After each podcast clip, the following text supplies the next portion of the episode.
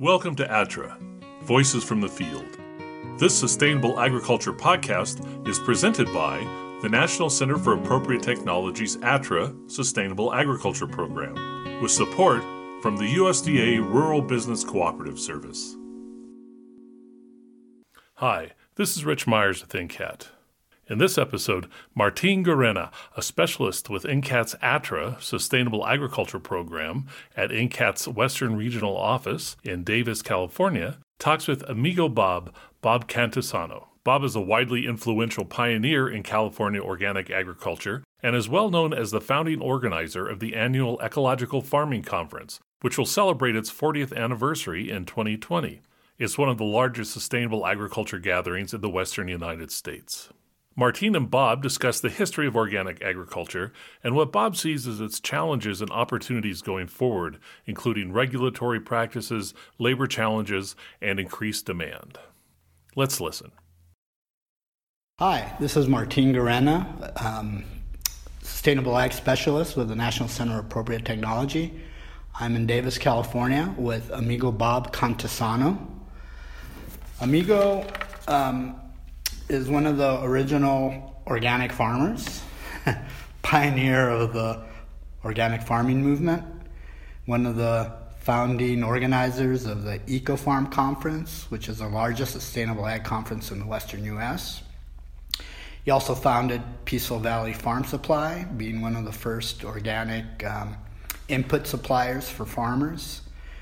Also established Organic Ag Advisors, which is a consulting service um, for organics, probably the first one also, if I'm not mistaken. Uh, consulting with hundreds of farmers, uh, making the transition to sustainable and organic production. And currently, um, well, also founder and current director of the Felix Gillet Close enough. Institute.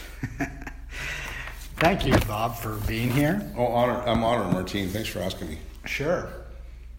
So, going back 50 years, you know, you've witnessed the beginning of the organic movement. You're participating and practicing in the present. Where do you see organics in the future? Ooh, the billion dollar question. Well, you know, there's been a huge growth. I, I, this is my 50th year working in organics, and I have done farming, as you mentioned, and a lot of other components to it. And we were a microscopic phenomena in the 70s and 80s, and it started to roll in the 90s and in the 2000s. It actually got traction, um, but it's still, you know, hugely small. I mean, depending on whose statistics you listen to, it's one or two percent of the actual acreage farming in the United States. A little bit more in California. Um, the income, is, though, for farm or the prices and the money generated has increased quite a bit. Yes, the demand's there. The, the, the, consumer wants it, and the farmers will follow the demand, and the product, the production has not been adequate to the demand. They're, they're, that saying keeps the prices up which encourages more farmers to either expand or new farmers to get into organic farming. And that's where I've made quite a bit of my living is helping conventional farmers convert to organic, mostly because they see a market niche. They also appreciate the environmental aspects as well. What's changed in the last three, four years is the demand now from the supermarkets and the mega processors is much, much greater. Previously, this was confined predominantly to natural food stores and co ops and family uh, processing companies. Yeah. Now that's all changed. Yeah, uh, they have Walmart, Costco. Yeah, exactly. The, the, the big guys are in it, uh, as well as the most of the family processing companies that have gotten bought by the multinationals.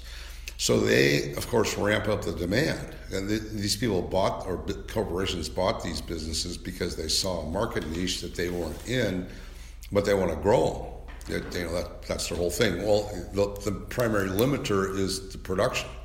They can process till they're blue in the face, but if they don't have the product, they can't do that. And organic has a you know pretty significant set of limitations that you need to uh, achieve or requirements that you need to achieve in a three-year transition time, et cetera, et cetera. So, because of this big growth or, or in demand, now what's changed although we've always had some larger and very large organic farms, now almost every conventional operation worth its weight is converting some or much of their land organic to meet the demand. That's new. I mean, there have always been some, you know, the big players like a Cal Organic and such, but which, by the way, I helped them when they had a half acre. Now they got, I heard, 50,000 acres organic. Um, but those are those are predominantly just a few, a handful of these bigger players in the organic produce or the organic grains. Now, because of the demand, processors or General Mills or whoever are looking for large volume semi loads and, and, train loads of product, and uh, especially the growth in animals, huge growth, and, and, and, it takes a lot of feed to feed animals, unless they're on pasture. But uh, typically, that's not the case. And so now what's happening is a lot of conventional operations are now split operations, and they're converting more and more of their land organic, and that's created a kind of a difficult situation in some ways um, because they need to get a market share and they are not as uh, careful about how they they produce to keep uh, supply and demand imbalance. and so they tend to overproduce and then the price drops and that doesn't just affect them it affects everybody i'm sorry gonna get my specs on oh yeah so,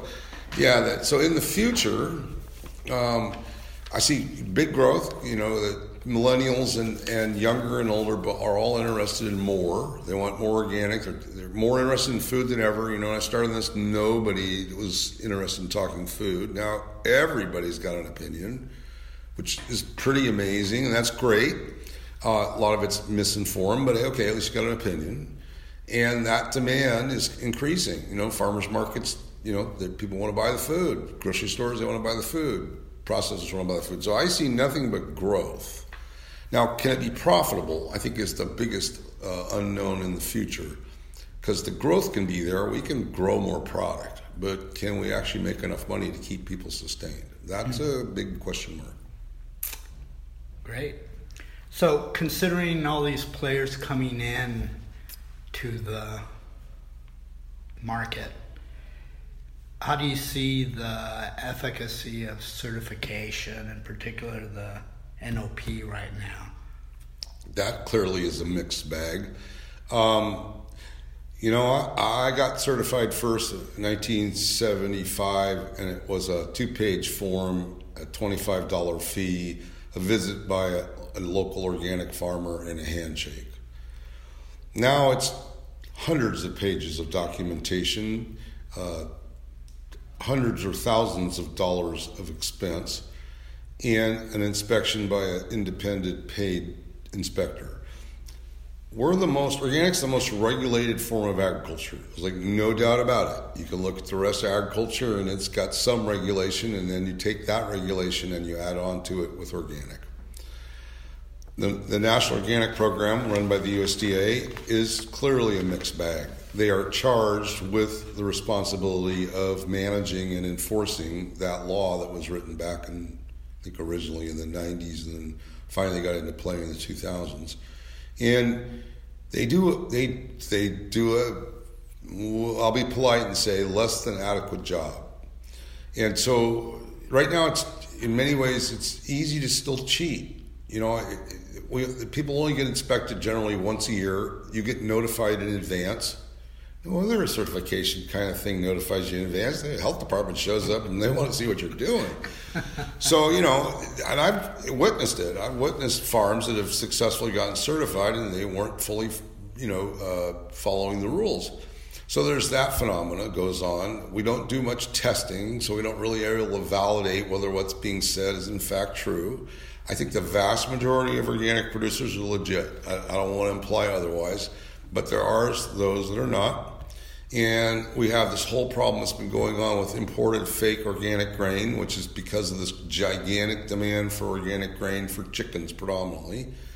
And they're just, you know, some, I mean, a train, I mean, what we call shiploads of fake organic grain with fake certi- certificates. That's from, going, from abroad. From abroad. Yeah. That's going on. Uh, there's the issue right now with the whole issue with uh, CAFOs still being allowed in some form in organics, uh, dairies particularly, and also chickens that aren't really allowed onto pasture. Right. Um, those need to be those those rules were written, but they're not being enforced. And so, so do you see a, an alternate certification process? You know, not, not anything yet that's yeah. you know any quote better. There are others, you know. Well, time will tell whether any of those turn out to be actually better because they're all based on that on that same program to start with. It's their add-ons. You find out if those turn. None of those people have gotten certified yet, so we don't really know what that really looks like. I'm hoping it's better. What about the, the local component? Well, that actually drives a lot of this consumption, particularly for smaller farms. You know, I, I mean, small farms are not going to sell to uh, Costco. This is not going to happen, or Safeway. So their market is the local consumer. It's the farmers markets. It's the farm stand. It's selling to the natural food stores. That's going to continue to increase. And the big players don't really pay much attention to that market. So that's that's the niche for the smaller farm, both now and in the future, is servicing the local demand and the and the family scale demand, and and that's going to grow. Uh, you know, and there are going to be some crossovers sometimes, but generally speaking, that's the the domain of the smaller producer. Yeah. So you, you mentioned the imports, and, and specifically, how do you think uh, imports from Mexico in particular are going to affect um, you know organic.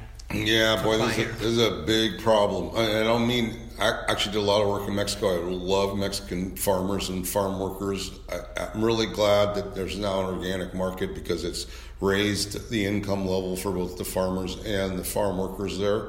Standard of living's better. There's a lot of improvements you and I have been working on some of those projects, and you see what's changed. And it's, you know, we have this impression that it's just all disaster in Mexico, and there is a lot of that, but it's now gotten a lot better. And partly because these people want to be able to sell the United States and be able to get the certifications, both not just organic, but other types of certification to make sure that they're in compliance with what's desired here.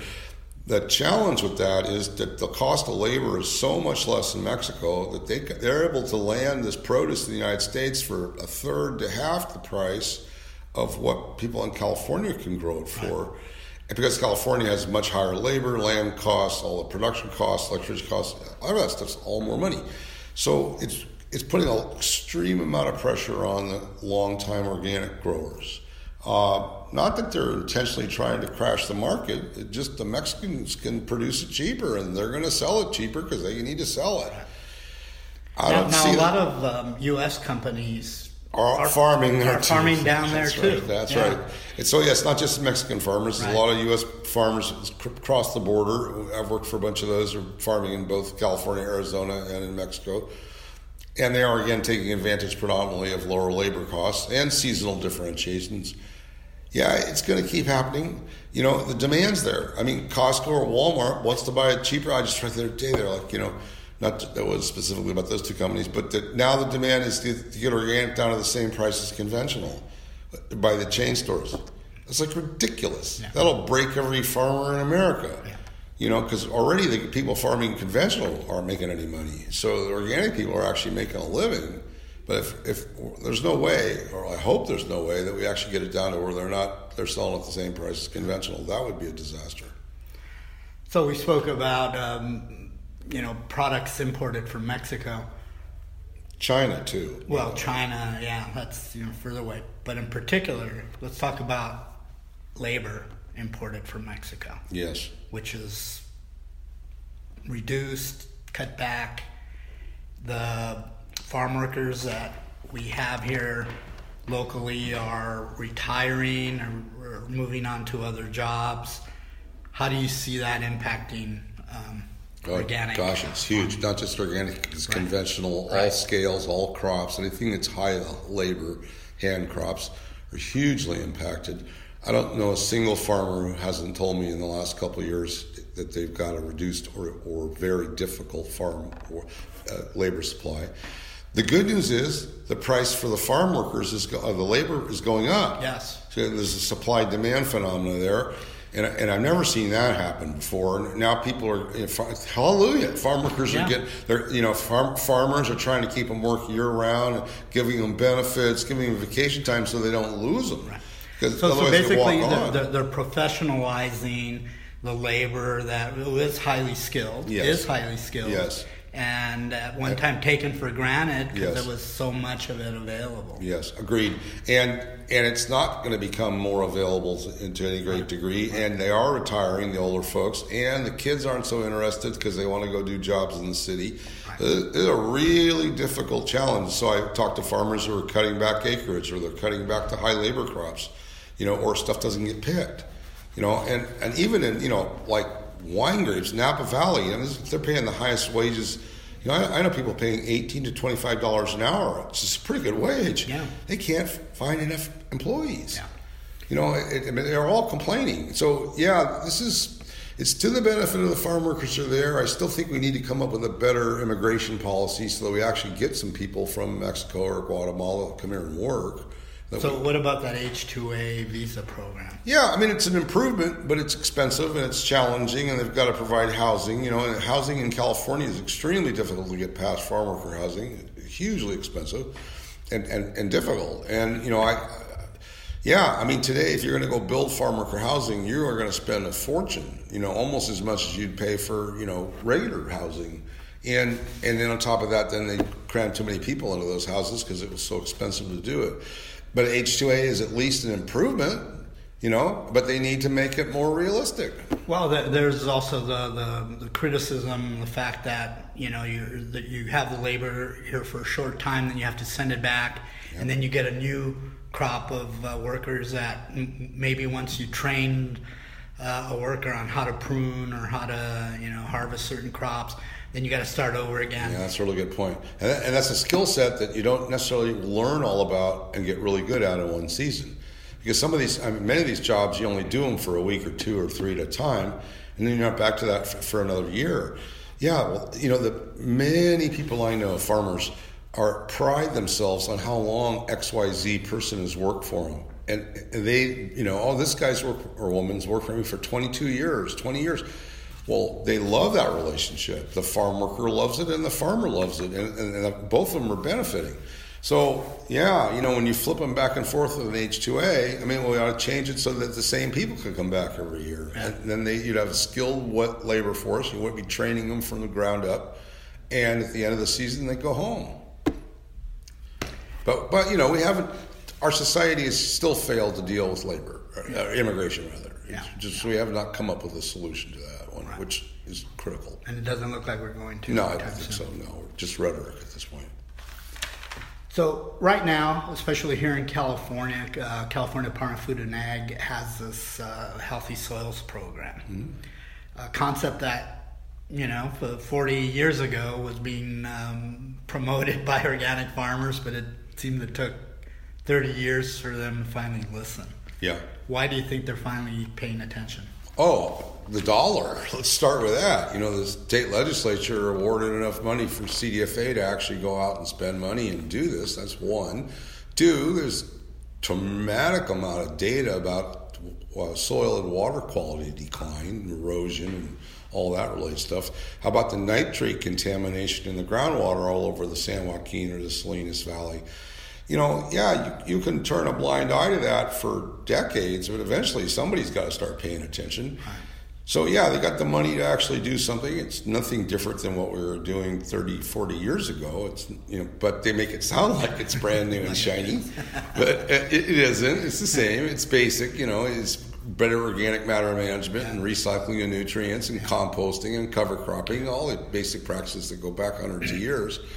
So, yeah. So the hippies are right. Well, yeah, I do. I do believe that's true. I mean, the organic movement, with a few exceptions, was started by hippies. Yeah. There was a few others, but it was predominantly hippies. And you know, we had a we had an environmental ethic. We no, economics weren't as critical at that point. You know, I'm a back to the land farmer. You know, and at that point, you know, we lived in communes and had few resources, but we also didn't think we needed much.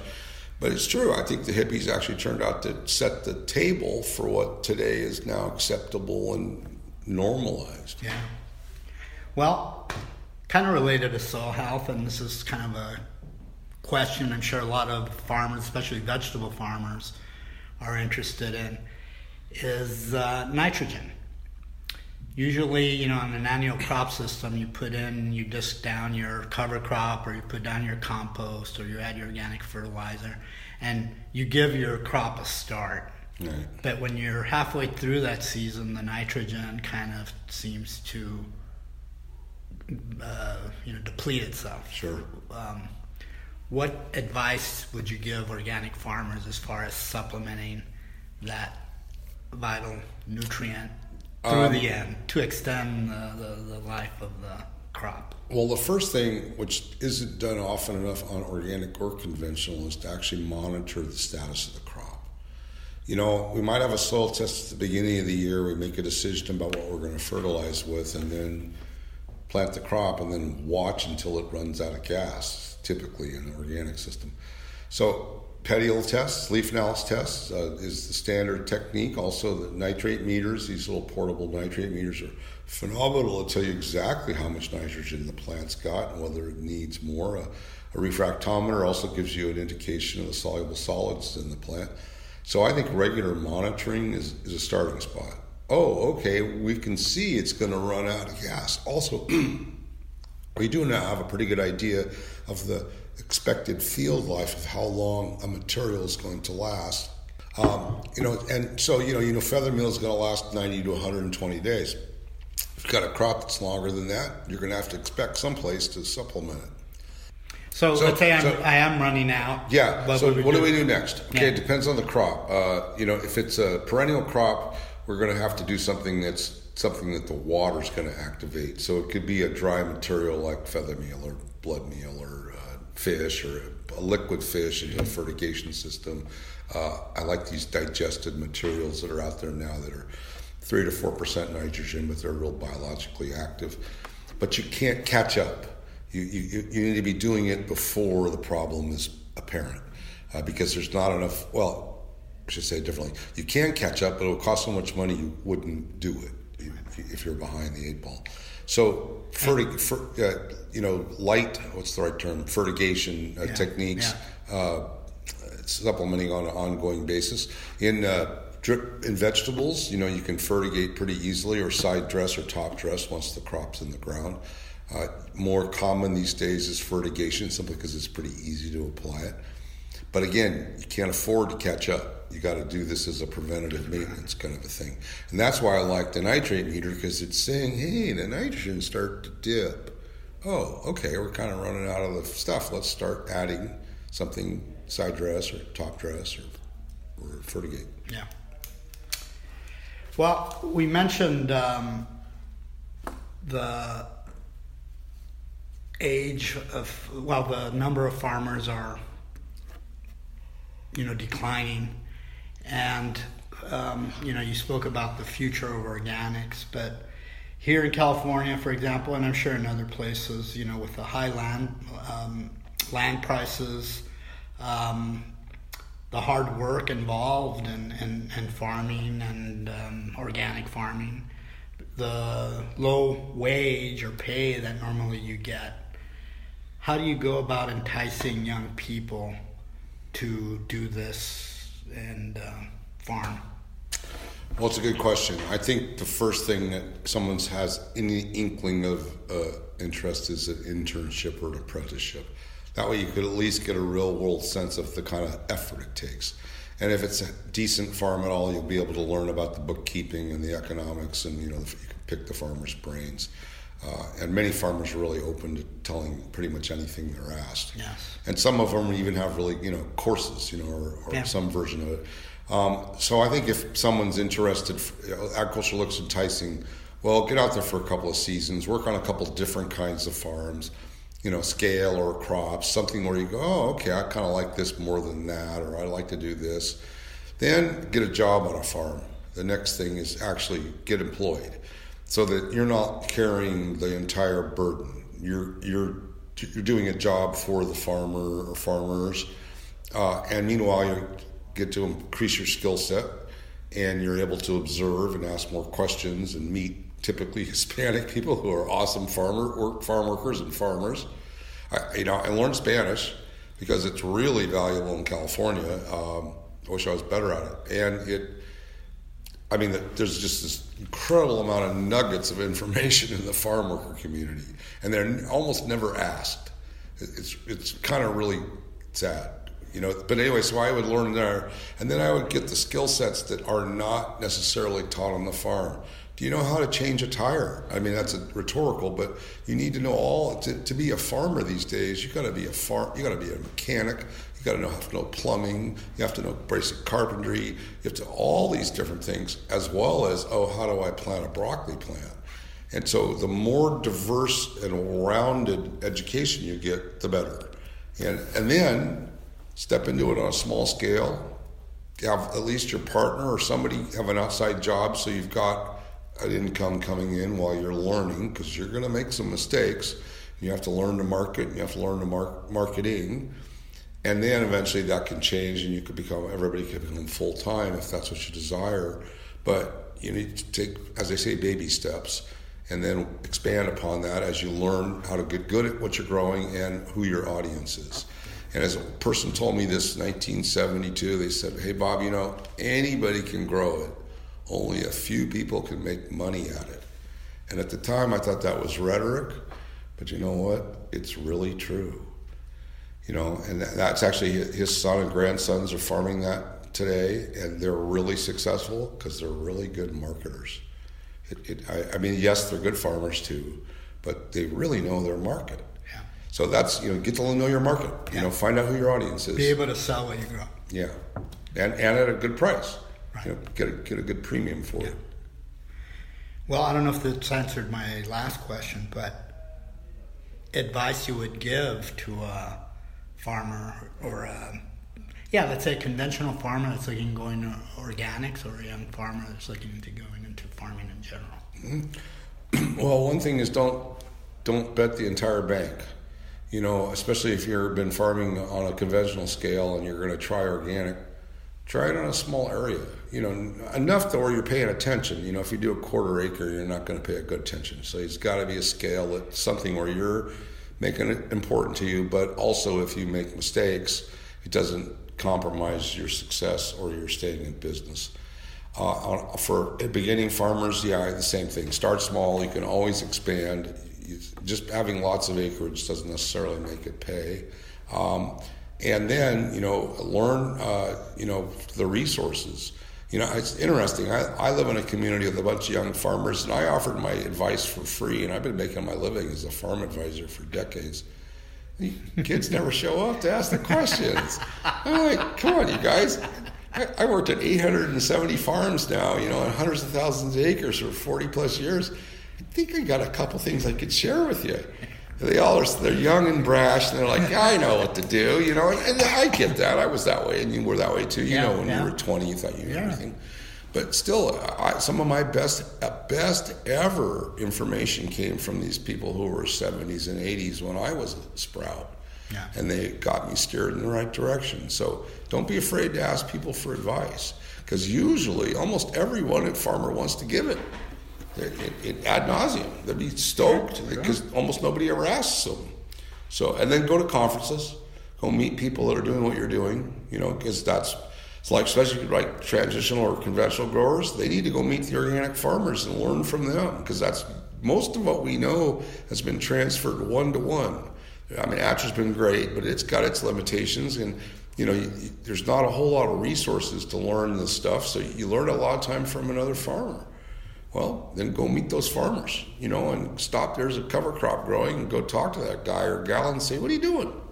You know, and, and they'll almost universally share it. I mean, there's very, very, very few people who are protective and secretive in agriculture. Yeah. They, they'd like to talk about what they're doing. It seems that I've worked for, for those. I didn't want to share anything. When Walsh, remember? Oh yeah, well, yeah. Well, that, that was an exception to the rule. You're right. There were there are a few that are secretive, but but I would say in general, most people are. I mean, I'm not going to give you every single detail, yeah, but yeah. they're going to get you going in the right. right direction. I'm sure. Yeah, I totally think so. Well, great. Any parting comments or words? Well, one more thing I was going to say is, you know, if you're interested in agriculture, you don't necessarily have to be a farmer. I came up with a list of almost 140 jobs Oh, that yes. are ag-related Yeah. that aren't farming. Right. But but we need young people in all of these Yes. jobs, careers, whatever you want to call them. Plant pathologists, Yeah. soil scientists, You- hydrologists. exactly. It goes on and on and on. You know, yeah. fertilizer manufacturers. I mean, there's this yeah. huge amount. So even maybe maybe the labor and the hot sun isn't your thing for farming, but we need you on these other areas, and those young farmers need that support because that's actually their peer group. They, Right. you know, not going to listen to me as a geezer, but they're going to listen to those young people a lot more. So yeah, I would urge more people to realize it doesn't. You don't have to be a farmer in order to be beneficial in this whole thing. We have a huge, we've got billions of people to feed. You know, and and how are we going to do that? Well, it takes more people to actually accomplish that. So don't be afraid to jump in. Um, and yeah, this isn't the most economically re- rewarding career, but my gosh, it's one of the most rewarding spiritually, heartfelt. I mean, every farmer I know, you know, does this because they love it. You know, Yes. and, and it's and oh, the other thing is it's really hard to do this, which challenges people. It, it it's not rote. You're actually oh oh I got to figure this out, and then sometimes you do, and you're like oh okay I succeeded at this. So this is, so you you get to get up every morning and go I wonder how I'm going to pull this off today. So no dull no dull days. Life goes on, and yeah I, I think anybody can get into agriculture. But yeah, you're going to have to lease a piece of ground. No, you're not going to own it right off the, the bat unless you know your family helped you out. But still, you can start small. There's still plenty of places to lease, and start from there. Very good. Thanks, Martine. Thank you, Bob. My Been a pleasure. Thanks for listening to ATTRA, Voices from the Field. Depending on the platform you're listening on, be sure to rate us and leave a review or comment. You can contact Martine Guerena directly via email at martineg at ncat.org. That's M A R T I N G at ncat.org. And please call ATTRA with any and all of your sustainable agriculture questions at 800 346 9140 or email us at askanag at ncat.org. Our two dozen specialists can help you with a vast array of topics, everything from farm planning to pest management, from produce to livestock, and soils to aquaculture. You can get in touch with them and find our other extensive and free sustainable agriculture publications, webinars, videos, podcasts, and other resources at ATTRA's website, www.attra.ncat.org. That's www.attra.ncat.org. We'll catch you next week, and until then, keep on farming.